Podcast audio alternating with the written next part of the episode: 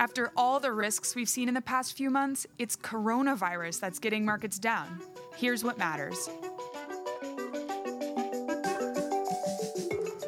Here at the New York Life Investments home office in New York City, I'm Lauren Goodwin. And I'm Robert Sarenbetz. And this is Market Matters from New York Life Investments. In this podcast, we, the strategists at New York Life Investments, will share insights from the multi asset solutions team, what we think matters as we manage investment solutions. That includes Mainstay's Income Builder Fund, as well as individual solutions for our partners.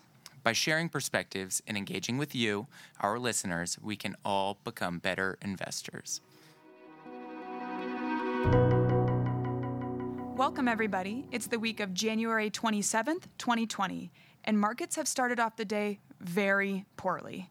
Global equity indices are down for the second day, and the yield curve is starting to flatten. I can't believe I'm going to say this, but is coronavirus seriously the risk that's tanking markets right now? Yeah, it seems that way. Oh my goodness. Honestly, this is crazy because our regular listeners will know that we've been talking about market vulnerability for some time now, almost like six months or so. And we've been defensively positioned in our portfolios trying to think of ways to add value in the meantime. And meanwhile, the market just kept going up. Yeah, and to your point, this isn't even the first grist we've seen in January. We've had the Iran situation, we've had impeachment. But coronavirus is going to be the sneeze that gives the global markets a cold. I love your metaphor, but if we're being serious, I don't know if we can say that for sure yet. The markets are reacting right now, and I'm, of course, not happy to hear about the real human cost of the outbreak, but I think it's too early to say that this is a bull market buster. Okay, okay, let's put some structure on this question can we assess how epidemics impact the markets using the historical examples like SARS and swine flu? Yeah, or Ebola. Look, I think no past example is ever going to be a perfect analog, but all of these cases do have a couple of things in common. None of them have prompted a global recession, and all of them involved an initial market move downward because of fear. Fear. I mean, this is super scary. I just watched that Netflix series, Pandemic. and if you are looking for an educational scare tonight, I really suggest you watch it. Oh, yikes. I don't know that I'm in the market for an educational scare, but if we think about the markets, there is some good news there's usually a sharp reaction for a couple of weeks, but then you get a pretty quick recovery. So this might not be that long of a risk. All right, so almost certainly a recovery, but that doesn't mean that there isn't any loss from the event, like in services. You know, I love my coffee. And if I was forced to work from home for a week or be on quarantined, I wouldn't be buying that coffee because of the virus. But after everything was said and done, I'm not going to go and start buying two coffees a day to make up for that. Yeah, and that's one of the impacts of the virus I think we could see play out in Q1, and one of the reasons why it matters. There's real economic impact. You don't get your coffees back. And in China, the government has started to impose travel restrictions. It's only a couple of days in, and that's already impacted 35 million people. If you add that it's an important Lunar New Year holiday, that could mean a big impact on consumer spending in China. It'd be kind of like if we all shut down right before Christmas. Yeah, that would be a big deal here. Um, and I know that the economic hit hasn't been too big in the case of past epidemics, but I think there are some ways that this one could be very different. Yeah, that's a good point. I mean, it, it's too early to tell, but things are definitely different now than in previous epidemics. Here's a crazy fact, just as an example. Hit me with it. When SARS originated in China in 2003, China made up 4.6% of global GDP, pretty big proportion. Mm-hmm. Fast forward to today, and China makes up more than 19% of global GDP. Whoa, almost a fifth of GDP. It's crazy how big China's become. Yeah, and it happened pretty fast. And China's businesses and people are also getting more integrated into the world economy through travel. Wow, so it sounds like there could be a lot of ways that this is different than prior epidemics. So, just to wrap this up, base case is that the virus could cause a Q1 economic impact that may be a bit scary for markets, but that markets should only react for a few weeks and then calm down a bit. We might see some Q1 economic impact and some minor stimulus, but probably net net, it's not the end of the world. That's the base case, at least for now we won't know that the panic period is over until the number of new cases has peaked. So that's the indicator that we're watching. Up to that point, we have to keep a pretty close eye on this one. Do you think markets could relax earlier than that? Yeah, I think there's a couple of things that they could look for. So, for example, uh, potential vaccines or screening methods, things that make monitoring and controlling the virus more easy is going to be less fearful for markets moving forward. That said, on the flip side, if we see more cases of an outbreak outside of China, then we could be in for a much longer ride. And run for the hills.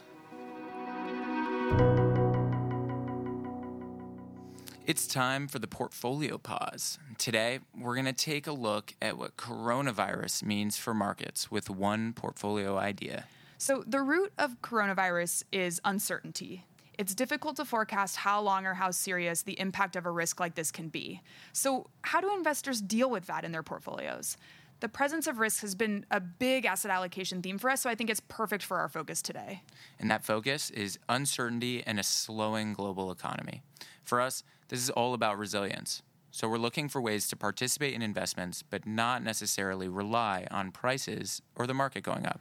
So, since today's idea is kind of more of a theme, can you break that down into actual actions? That's a great question. Um, in equities, a focus on shareholder yield can help you rely on company growth and dividends rather than price increases in order to add value to your portfolio. Okay, then I'll take the fixed income side of the portfolio. So we'd still like to see higher quality securities, and also shorter duration credit is helpful in avoiding some of these downside risks.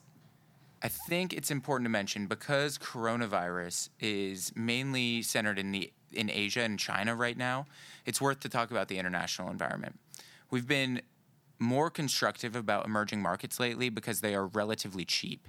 The next couple weeks, however, might be a choppy time for those markets because they're both more susceptible to China's growth and more at risk for the virus itself. So you're saying that we're keeping that neutral emerging markets position for now, but keeping a close eye on it. That's exactly it. Cool. Before we go, here are the key things to watch this week. All right, this week I think there's three things to watch. The first, Wednesday is Fed Day, the best day. Second, a bunch of companies are going to be reporting their earnings. And third, Friday's the official Brexit day. The UK is actually leaving the EU. Oh my goodness. Well, I know which one you think is going to be most important this week. Yeah, of course. You know I'm going to choose the Fed, and I'll be watching for two things. The first is how they communicate new risks like coronavirus. It's really important. It's too early for them to change policy, but the market's going to be watching to see if they're open to more insurance cuts. The second thing I'm watching really closely for is what they say about their balance sheet. Adding reserves has been an important boost for equity markets. So if they give a timeline for slowing that, it'll be really important for markets. Normally, I'd agree with you. The Fed is pretty important, but I think it's going to be a total snoozer this week. So I'm betting on earnings. We have a few really important construction and manufacturing names reporting this week, as well as some big tech and communication names. If companies give discouraging guidance, then maybe the market will start to question its consensus narrative around the global reflation. That's it for today. We'll be back next week with more Market Matters. Let us know what matters to you. If you have a question or topic of interest, hit us up on social media. That's right. You can send us your questions or highlight what matters to you by finding us on LinkedIn. You can also follow our views at newyorklifeinvestments.com forward slash blog. Until then, I'm Robert Sarenbetz. And I'm Lauren Goodwin. We look forward to hearing from you.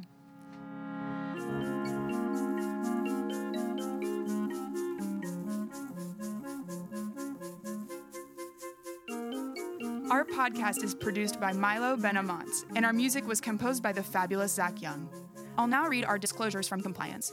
There's no assurance that the investment objectives will be met. Past performance is no guarantee of future results, which will vary. All investments are subject to market risk and will fluctuate in value. This material represents an assessment of the market environment as of a specific date. It is subject to change and is not intended to be a forecast of future events or a guarantee of future results. This information should not be relied upon by the reader as research or investment advice regarding the funds or any issuer or security in particular. The strategies discussed are strictly for illustrative and educational purposes and are not a recommendation, offer, or solicitation to buy or sell any securities or to adopt any investment strategy. There is no guarantee that any strategies discussed will be effective. This material contains general information only and does not take into account an individual's financial circumstances. This information should not be relied upon as a primary basis for an investment decision. Rather, an assessment should be made as to whether the information is appropriate in individual circumstances, and consideration should be given to talking to a financial advisor before making an investment decision. New York Life Investments is a service mark and name under which New York Life Investment Management LLC does business.